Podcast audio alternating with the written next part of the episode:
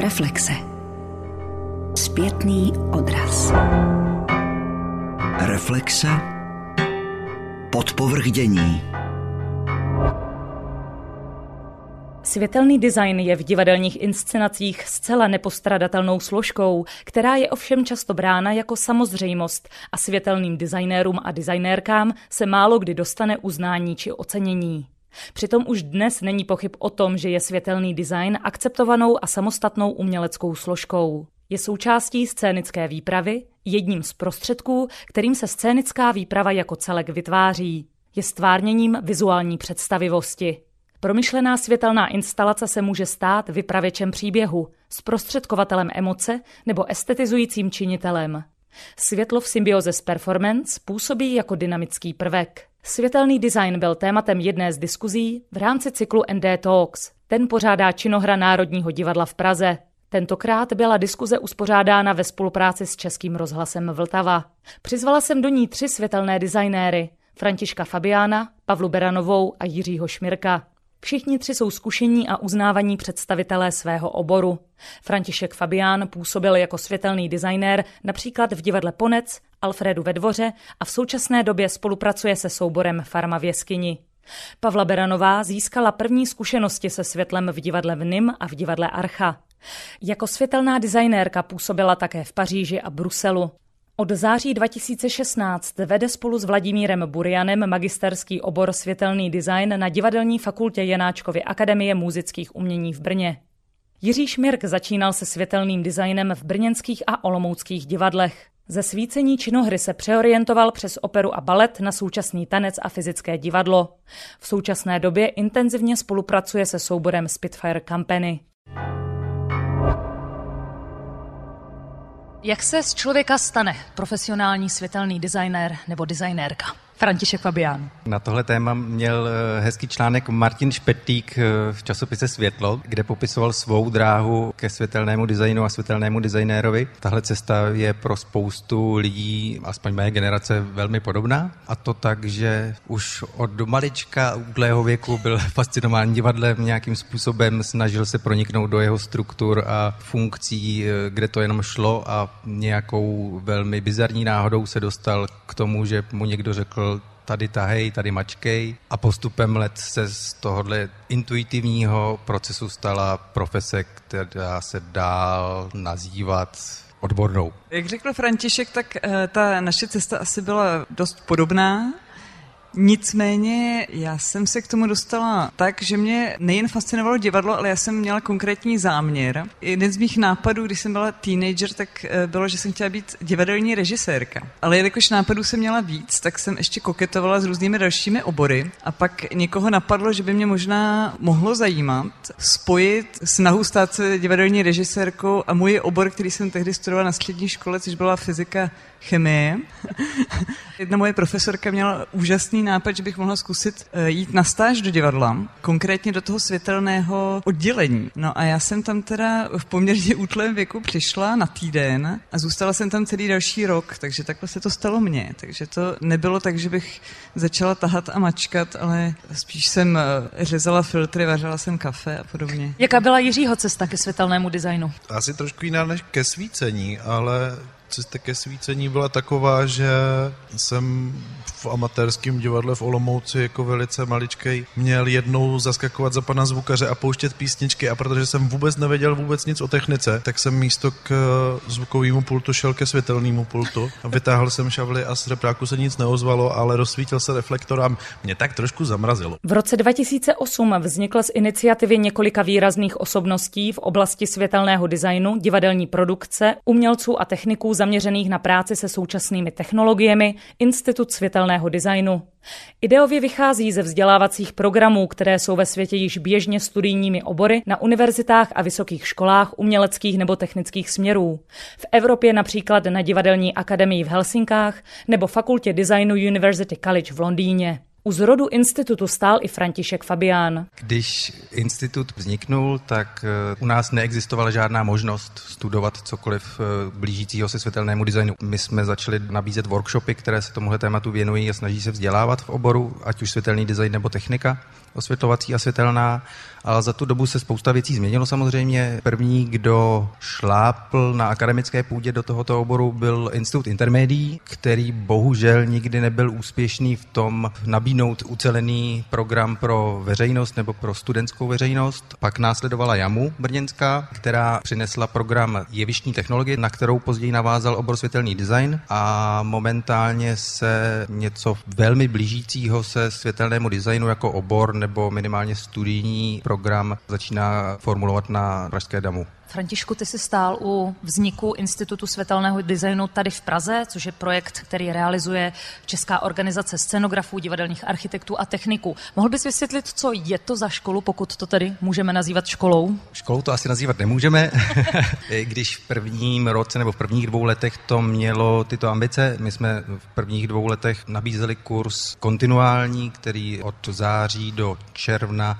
přinesl hroznou spoustu workshopů, my jsme měli dva workshopy měsíčně, takže byl to asi 18 workshopů za rok. To mělo poměrně velký úspěch. Od toho my jsme po čase přešli k trošku méně frekventovanějším setkáním s účastníky. Míváme teď zhruba jeden workshop za měsíc. Není to už ucelený program, jsou to workshopy, které se věnují jednotlivým dílčí tématům, které postihují aktuální trendy v oboru a to, co zajímá odbornou veřejnost, to znamená techniky s ambicemi na světelné designéry, eventuálně i světelné viditelné designéry.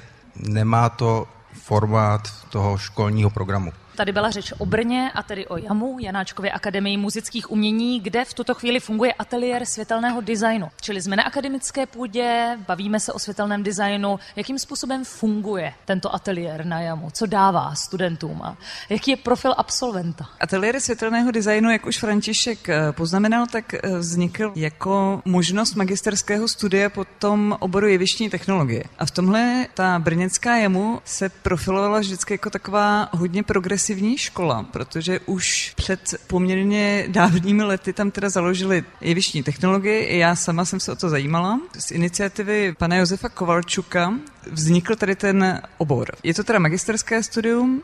Ateliér světelného designu jsme před třemi lety začali vést já a můj kolega Vladimír Burian. Tu koncepci jsme vytvářeli společně.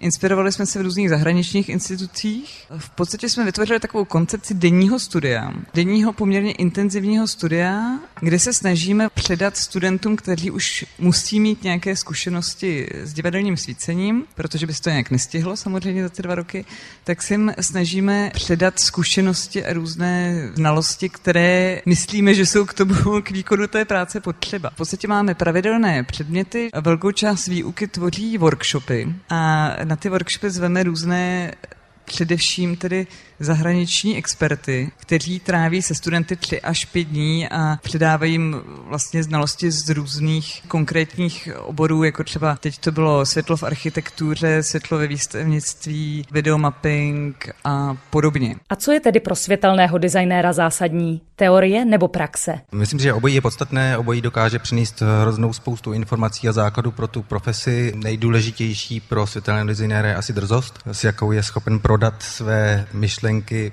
tomu, kdo je odpovědný za to představení. Samozřejmě teoretické znalosti urychlí hroznou spoustu věcí. Jak dostupné jsou informace zdroje pro to, aby se člověk v tomto oboru vzdělával, jak dostupné jsou nové technologie a jak náročné je v tom se zorientovat, aby jsme udělali představu lidem, kteří v podstatě s tímto oborem nikdy, než v rámci divadelní inscenace, nepřišli do kontaktu. Myslím, že informací jako takových zkušeností z praxe, které se dají dohledat, včetně videí a podobně, je hrozně moc. Ale co je asi podstatné, je, že všechny tyhle informace nebo valná většina z nich vám nebude úplně k užitku, dokud si je nevyzkoušíte v praxi. Což je ale ten problém, protože vyzkoušet si je v praxi je velmi náročné časově, finančně, protože to vybavení neleží na každém rohu. Ne každé divadlo ho má, už jenom jako dostat se do divadla na scénu a mít tam čas si s tím hrát je trochu problematické. Co je úplně zásadní právě vzhledem k tomu, že ne všechny divadla mají nové technologie a podobně, tak je neustále, aspoň ten na začátku, neustále se potom pídit a prostě věnovat tomu ten čas, chodit na různé stáže a chodit na praxi a vyhledávat workshopy a letní školy a podobné věci. Já jsem sama tomu věnovala poměrně dost času. Já s tím souhlasím, akorát bych chtěl říct, že potom se něco stane, aspoň teda mně se něco stalo, že mi to jako by tady přeplo a pak jsem začal, než myslet o světle, tak myslet tím světlem v těch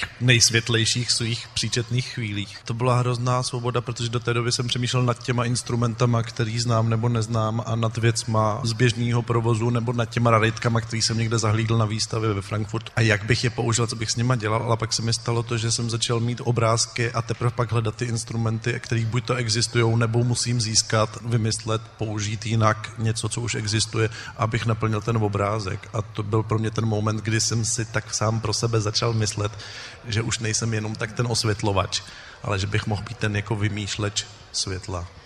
Čili jedna z charakteristik, která by mohla sedět na světelného designéra, je, že umí myslet světlem. Za mě určitě. Podstata světelného designu spočívá nejen v nárocích na uměleckou kreativitu, ale také na znalost techniky a technologických postupů.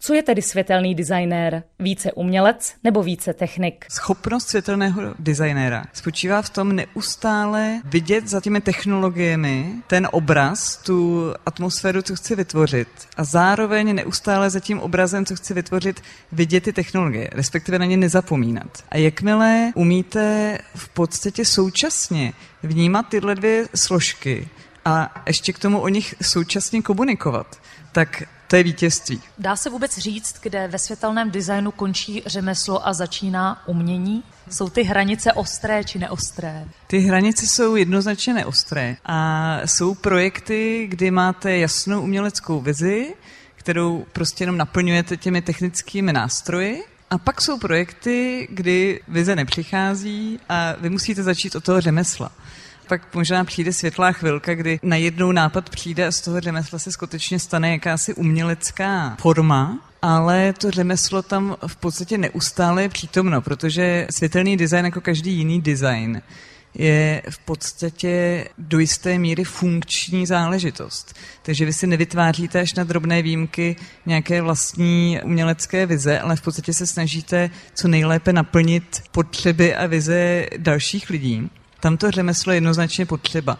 Různě eh, samozřejmě se to mění podle žánru, že třeba když pracujete pro činohru, tak to hlavní řemeslo spočívá v tom, aby tam občas bylo vidět na herce. Pak to řemeslo spočívá v tom, to je vymyslet to tak, aby to bylo realizovatelné.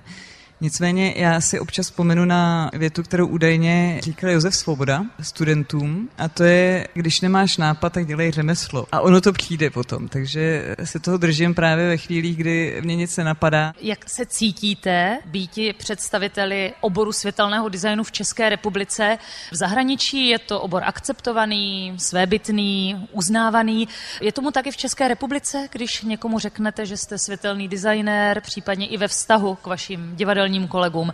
Jak vnímáte postavení světelného designu třeba ve vztahu k režii, ke scénografii? Je ta situace v České republice srovnatelná s postavením a uznáním světelného designu v zahraničí? Srovnatelná určitě je, navíc se to právě neustále proměňuje. V podstatě tady už to začíná být i v těch národních divadlech a v současném tance a podobně už je to poměrně zavedená profese, co ještě není úplně srovnatelný je míra, jakou se ten světelný designer může vlastně na té inscenaci podílet. Já mám teda zkušenost hlavně s Francií, s Belgií a s Holandskem. Tam už je to do té míry stabilní součást toho tvůrčího týmu, že skutečně ten světelný designer má štědré podmínky, jak se na té inscenaci podílet. Nemusí neustále někoho přesvědčovat o tom, že by se do těch světel mělo trochu investovat. Tvůrci a ty divadla s tím přicházejí sami. V podstatě ta pozice je tam taková stabilnější. U nás to spočívá v tom, že nikdo moc, včetně zadavatelů, neví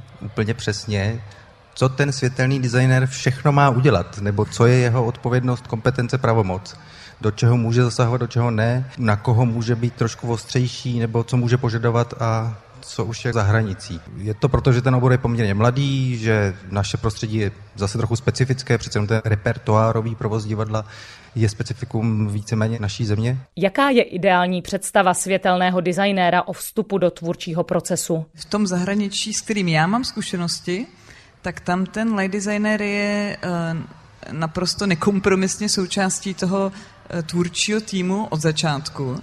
Mimochodem v Čechách už to taky začíná takhle fungovat, ale tam už někdy rok před tou premiérou, tak už se ty týmy dávají dohromady. Dost role toho lady závisí na tom, jestli vás osloví přímo ten režisér nebo někdo jiný. Pokud vás osloví režisér, tak to znamená, že s vámi chce opravdu spolupracovat a vlastně ten váš potenciál využít na maximum. To je i ta moje ideální představa, kterou naštěstí teda se mi daří celkem naplňovat. A to je, že od samého vlastně vzniku toho nápadu té inscenace já už v tom týmu se nějak pohybuji. Vypadá to, že to je jako zbytečně brzo. Ale ve skutečnosti to tak není, protože některé ty moje postřehy nebo některé ty moje nabídky tomu režisérovi, tak si můžou úplně zásadně promítnout celém tom procesu. Protože to není tak, že se navrhne nějaká scéna a navrhne se nějaká dramaturgie toho představení, kterou já pak nasvítím, ale je možné, že ta dramaturgie a ta scéna se uspůsobí tomu, že tam budou některé zásadní světelné momenty. A to je právě zásadní. Ta naše práce je naplňovat co nejlépe vlastně představu toho režiséra.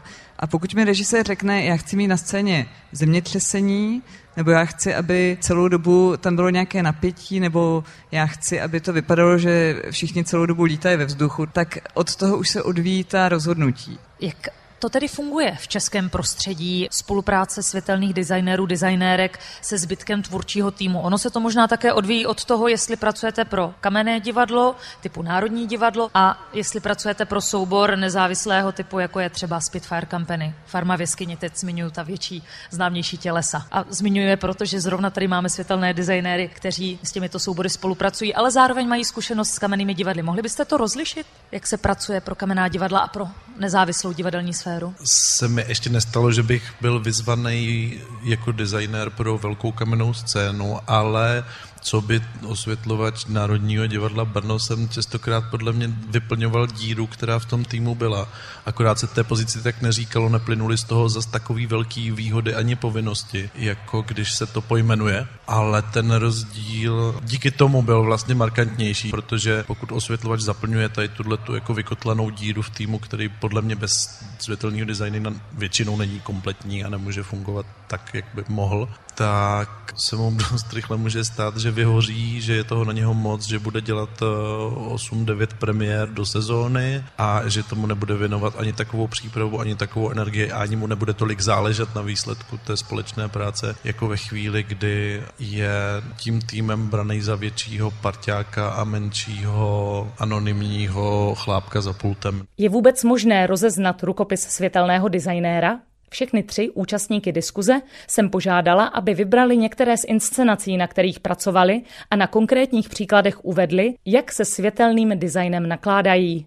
Jiří Šmirk jako příklad uvedl inscenaci Vypravěč souboru Spitfire Company. Cecil de Costa má solo a tancuje intimní spověď ženy částečně inspirovaný jedním románem, ale z větší části inspirovaný zážitky v jejího vlastního života, intimními velice. Od začátku jsme strašlivě potřebovali definovat, co to znamená vyprávět co to znamená sdělovat příběh s pomocí uh, těla v prostoru více než slova. Přišli jsme na to, že to musí být extrémní na obě strany, že jako kdyby to, že v sobě člověk něco dlouho drží a pak to pustí ven, v případě začne o něčem mluvit hnedka napřímo, strašně otevřeně, by mělo být reflektovaný i v tom světelném designu. A proto jsme zvolili rostomilý linky tady těchto těch světílek, kterým se jinak říká blindry od to blind, oslepovat a používají se v zábavním průmyslu přesně k tomuhle, aby se napálil co největší shine davu do obličeje, aby si připadali na chvíli, jakože jsou, já nevím, čemu to přirovnat, nevím, k záblesku, výbuchu nebo blesku. Asi to znáte z koncertu. A tohle je vlastně asi, jestli si povídáme o tom rukopisu, tak tohle je jako kdyby věc, kterou já mám rád a která asi se u mě objevuje docela často a bude se objevovat nadále a to používat věci, které jsou většinou používané pro efektový svícení, pro koncertní, zábavní show průmysl, televizní, v intimních formách divadelně. Já se přesunu k práci Pavly Beranové. Já dost často vlastně u těch tanečních projektů, případně tanečně hudebních projektů, Spolu vytvářím s tím choreografem i tu základní scénografii, která je vždycky jednoduchá samozřejmě, protože právě potřebuji pomocí nějakých materiálů dosáhnout nějakého efektu. To byl vlastně koncert různých skladeb Arvo Perta. My jsme nesměli s tím choreografem tu hudbu vizuálně ani ilustrovat, ani přebít. My jsme prostě chtěli s ní tam koexistovat na té scéně a v tomhle ohledu to pro mě bylo strašně právě nové. Ještě to pro mě znamenalo úplně jiný přístup třeba k přípravě toho představení. Je to teda osm čelistů a dva tanečníci. Já myslím, že nemám úplně rukopis, ale poslední dobou hodně dělám prázdné kruhy. Poslední dobou po mně neustále někdo chce něco jako prázdný kruh. Bych řekla, že je takový prvek, který se u mě občas zopakuje. A to poslední je asi nejnovější představení. To je vlastně z hlediska scénografie právě nejambicioznější nejsilnější z těch čtyř fotek a tam v podstatě je to úplný opak toho minimalismu, toho červeného kruhu, nebo absentujícího kruhu protože tam je hodně světel, hodně světel ve scénografii, je to celý takový opulentní a opravdu jsme si s tím choreografem dali záležet na tom, aby to bylo velké, bílé, intenzivní představení. Podle Františka Fabiána lze v některých případech vystopovat rukopis světelného designéra. Jako příklad uvedl práci Jana Komárka, světelného designéra a tvůrce autorských alternativních projektů převážně v nonverbálním a tanečním divadle. Pokud vidíte představení, řeknete si, že to je Komárek, tak to na 99,9% je Komárek, což je samozřejmě myšleno všechno v dobrém a pozitivně, eh, protože jeho představení jsou vizuálně úchvatná.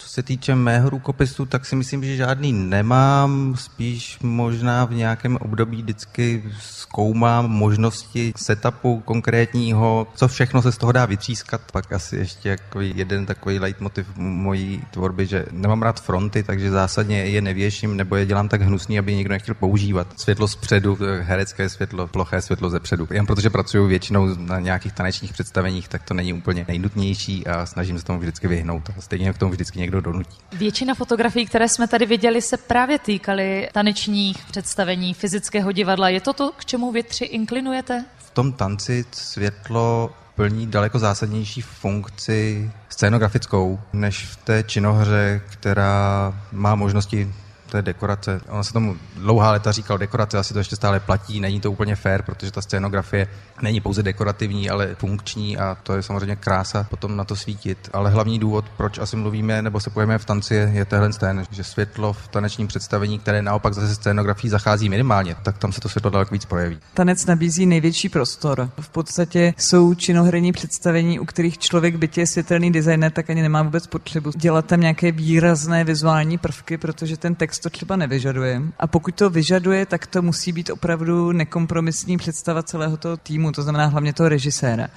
tanec je ten obor, kde my jsme scénografy. Já souhlasím s předešlým, plus ještě sobecky si dodám, že mě se totiž stala taková věc, že se ve mně jakoby zlomilo nějaký paradigma, který jsem od začátku měl, protože já, když jsem jako teenager nadšený zase zamiloval do divadla, tak jsem přečetl všechny staré texty, všechny současné texty, ke kterým jsem se dostal a myslel jsem si tehdy, že pokud divadlo má něco říkat, takže musí mluvit. A pak se mi najednou stal zase takový aha moment a zjistil jsem, že to může být úplně naopak. Kde hledají světelní designéři inspiraci? Já jsem možná jakoby zase vrátím zpátky k tomu momentu, kdy člověk přestane přemýšlet o světle a i když je to takový neobratně řešení, tak začne myslet tím světlem.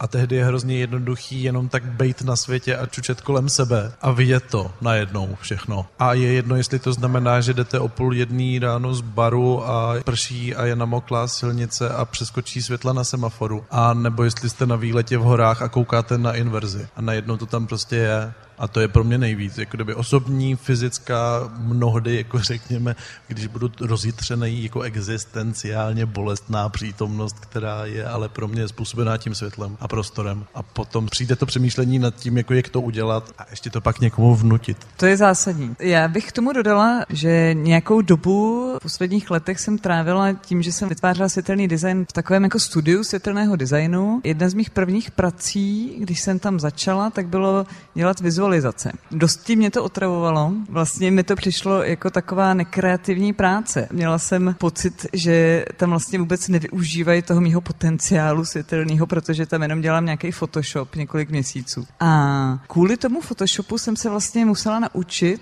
vnímat ty efekty na ulici, v přírodě a podobně. Já jsem je vnímala samozřejmě už předtím, ale když jsem to musela v tom Photoshopu nějak eh, reprodukovat, tak jsem teprve si to pro sebe začala vlastně analyzovat, co to je. Takže jsem si všimla těch lamp a toho nebe a jak voda to světlo láme a jak to světlo se odráží v různých kalužích a různých jiných površích, protože se to člověk neuvědomí. A tohle mi paradoxně vlastně strašně pomohlo, protože já už ty světelné efekty našeho běžného každodenního života mám relativně zanalizovaný a pak už jen tak jako reprodukuju. Jak to má František Fabián s inspirací. To asi úplně stejně jako kolegové, naprosto neodiskutovatelně běžný denní pohyb kdekoliv, kdykoliv, v jakoukoliv denní i roční dobu. Scenérie, které se dají potkat, jsou dokonalý, naprosto nekompromisní a, a úžasný. Analyzujeme, z čeho to je, co tam je klíčový světlo, co je doplněk a co je parazit a co to nemusí být a co z toho vlastně jako dělá ten super efekt nebo super design. Mezi uznávané české světelné designéry patří i Martin Špetlík, který se profesionálně věnuje světelnému designu víc než 10 let. Spolupracoval s nezávislými divadelními soubory, jako je Teatr Novogo Fronta, Krebsko, Spitfire Company, Divadlo Continuo a s mnohými dalšími. Jako světelný designér se ale podílel i na řadě činoherních a operních inscenací Pražského, Brněnského i Ostravského národního divadla. Z pedagogických zkušeností lze zmínit jeho několika měsíční působení v kanadské indiánské rezervaci Wikwe Mekong, kde kromě instalace scénického osvětlení pořádal workshopy světelného designu. Přednášky vedl mimo jiné i na berlínské D etáž. V Pražském národním divadle spolupracoval například na opeře z mrtvého domu nebo na činoherních inscenacích Manon Lesko jako Břitva, Sen čarovné noci, Faust, a nebo také návštěva na nové scéně, kde jsem ho zastihla těsně před premiérou v plném pracovním nasazení. My jsme teď doslova na scéně nové scény, tedy na jevišti. Tady stojí stan a pro tady tu scenografii ty si vytvořil nebo vytváříš, protože teď je teprve zkouška před premiérou světelný design. V čem to bylo netypické pro tento projekt? Vzhledem tomu, že máme na jevišti stan, tak tím pádem je prakticky k nepoužití většina scénického osvětlení, který je standardně instalovaný na nové scéně. Takže ve finále jsme uvnitř toho stanu udělali imitaci, řekněme, práce venkovské rentálové společnosti, která v takovémhle stanu za asi tak jako 1500 korun připravila pár šrotů a budu se tvářit jako, že dělají to osvětlení jako kluci v Praze, takže z několika málo reflektorů to tady tak nějak upatláme a hrajeme si na to, že to občas vypadá jako David Lynch a občas jako obyčejná činohra. Já vidím technický pult, který je taky na scéně, také na jevišti, to je tvoje pracoviště. To je videopracoviště a zvukové pracoviště a světelné pracoviště už jsem odstěhoval nahoru přímo do kabiny, protože stejně ten stan se po druhé světelné změně zatáhne a osvětlovač sedí na jevišti, tím pádem a zbytečně hledí na ten zavřený stan, takže z toho stejně nic nemá. Takže vlastně teď v tu chvíli se učíme, jestli dokážou být nahoře v kabině, dívat se na zavřený stan a přibližně si představovat, co se v něm asi děje. Je to hodně netypické, nebo už si zažil mnohem, řekněme, netypičtější inscenace a situace jako světelný designér? Teď si mi dala téma na čtvrthodinový až půlhodinový monolog o všech netypických situacích.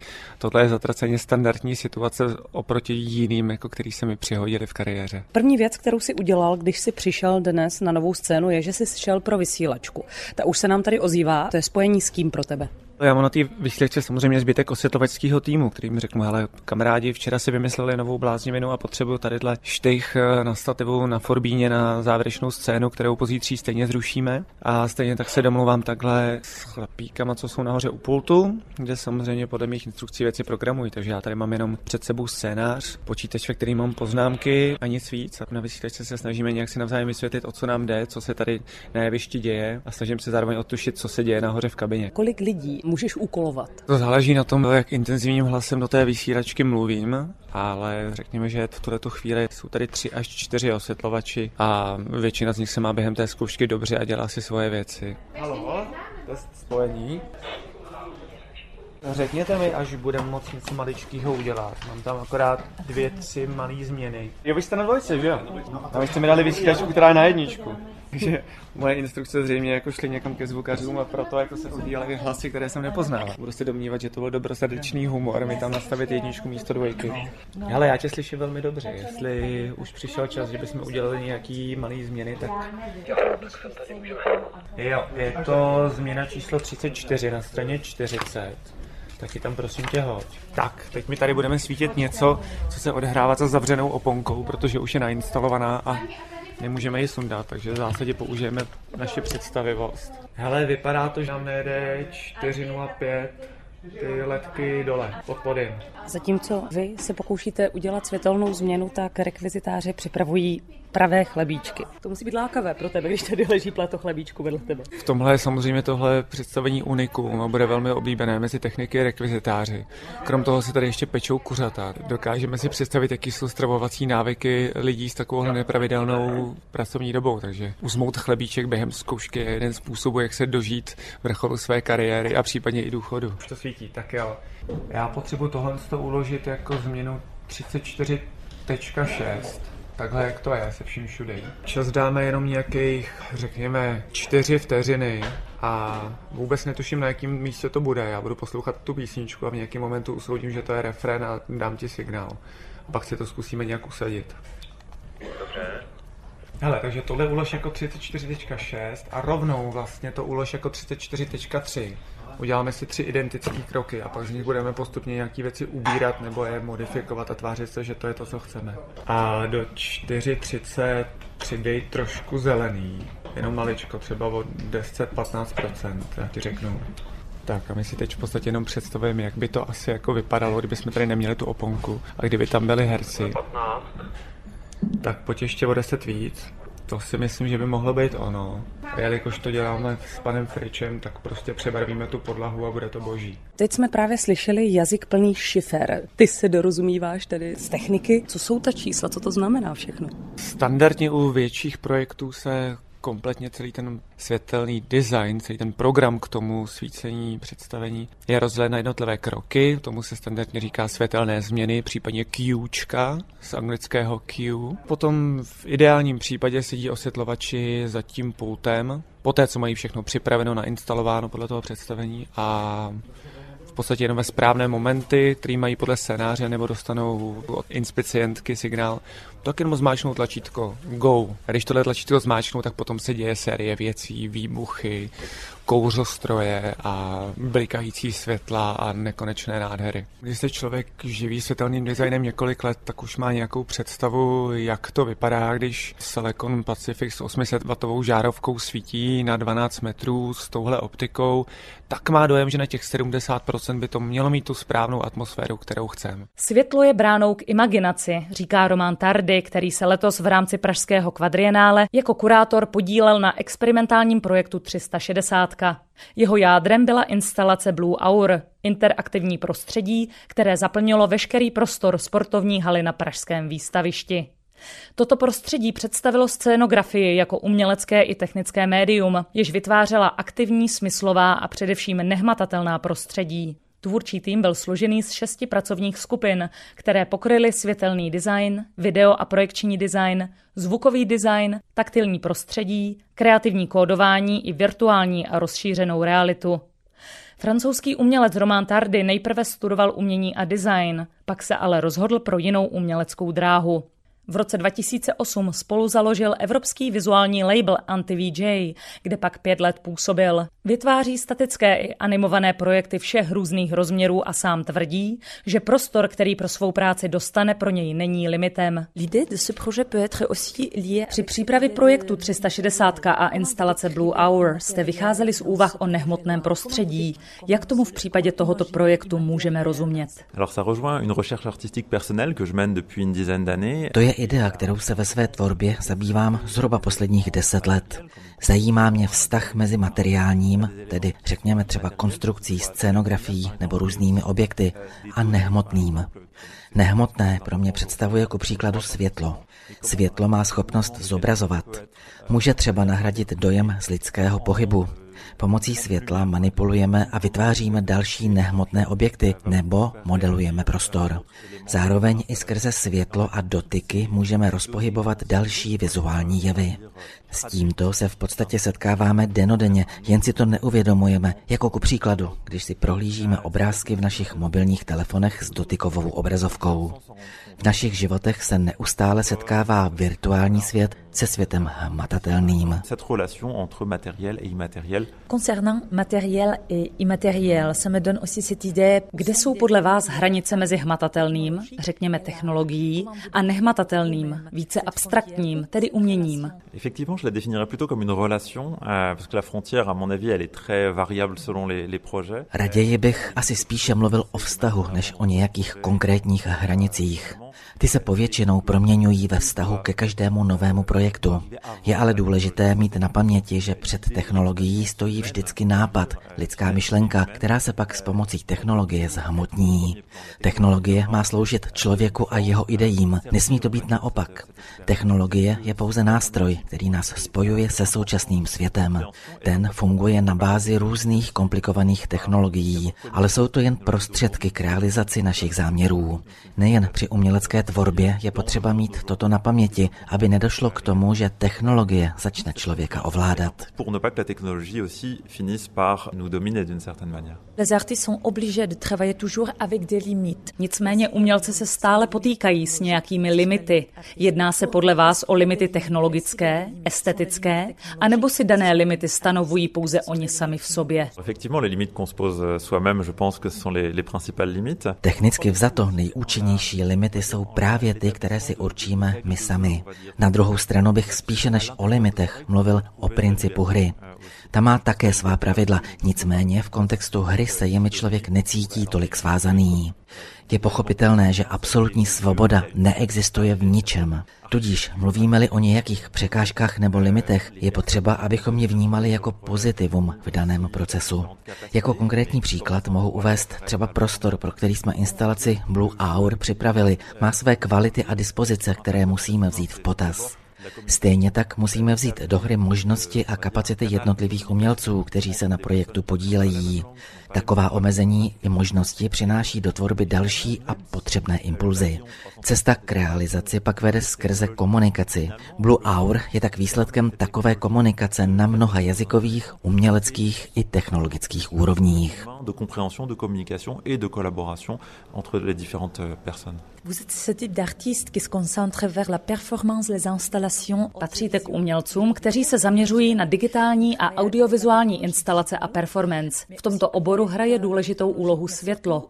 Co pro vás světlo v kontextu vaší tvorby znamená? C'est quelque chose qui, euh, bah, déjà qui est éphémère. Quand la source lumineuse euh, Světlo je pomíjivý jev. Já pracuji pouze s umělým světlem, nikoli s denním přirozeným světlem. Primárně se tak soustředím na prostředí, která jsou temná a teprve světlem je rozžívám, tvaruji a modeluji. Vytvářím nové světy. Světlo mi tak otvírá bránu k imaginaci. Světlo také stojí na rozcestí mezi tím, co reálně vidíme a co si myslíme, že vidíme. Světlo jako prostředek i jako téma je součástí vizuálního umění od jak živa. Umožňuje určitý druh nonverbální smyslové komunikace. Nevyžaduje žádnou předchozí znalost, tak jak je tomu v případě komunikace pomocí slov nebo jiného typu kódu. Přijetí světla v nějaké osobitě pojaté instalaci ale nemusí být pro každého snadno přijatelné. Na každého to působí jinak. Jsou lidé, kteří takový typ sdělení přijmou snadno a na jiné to zase působí agresivně. artistique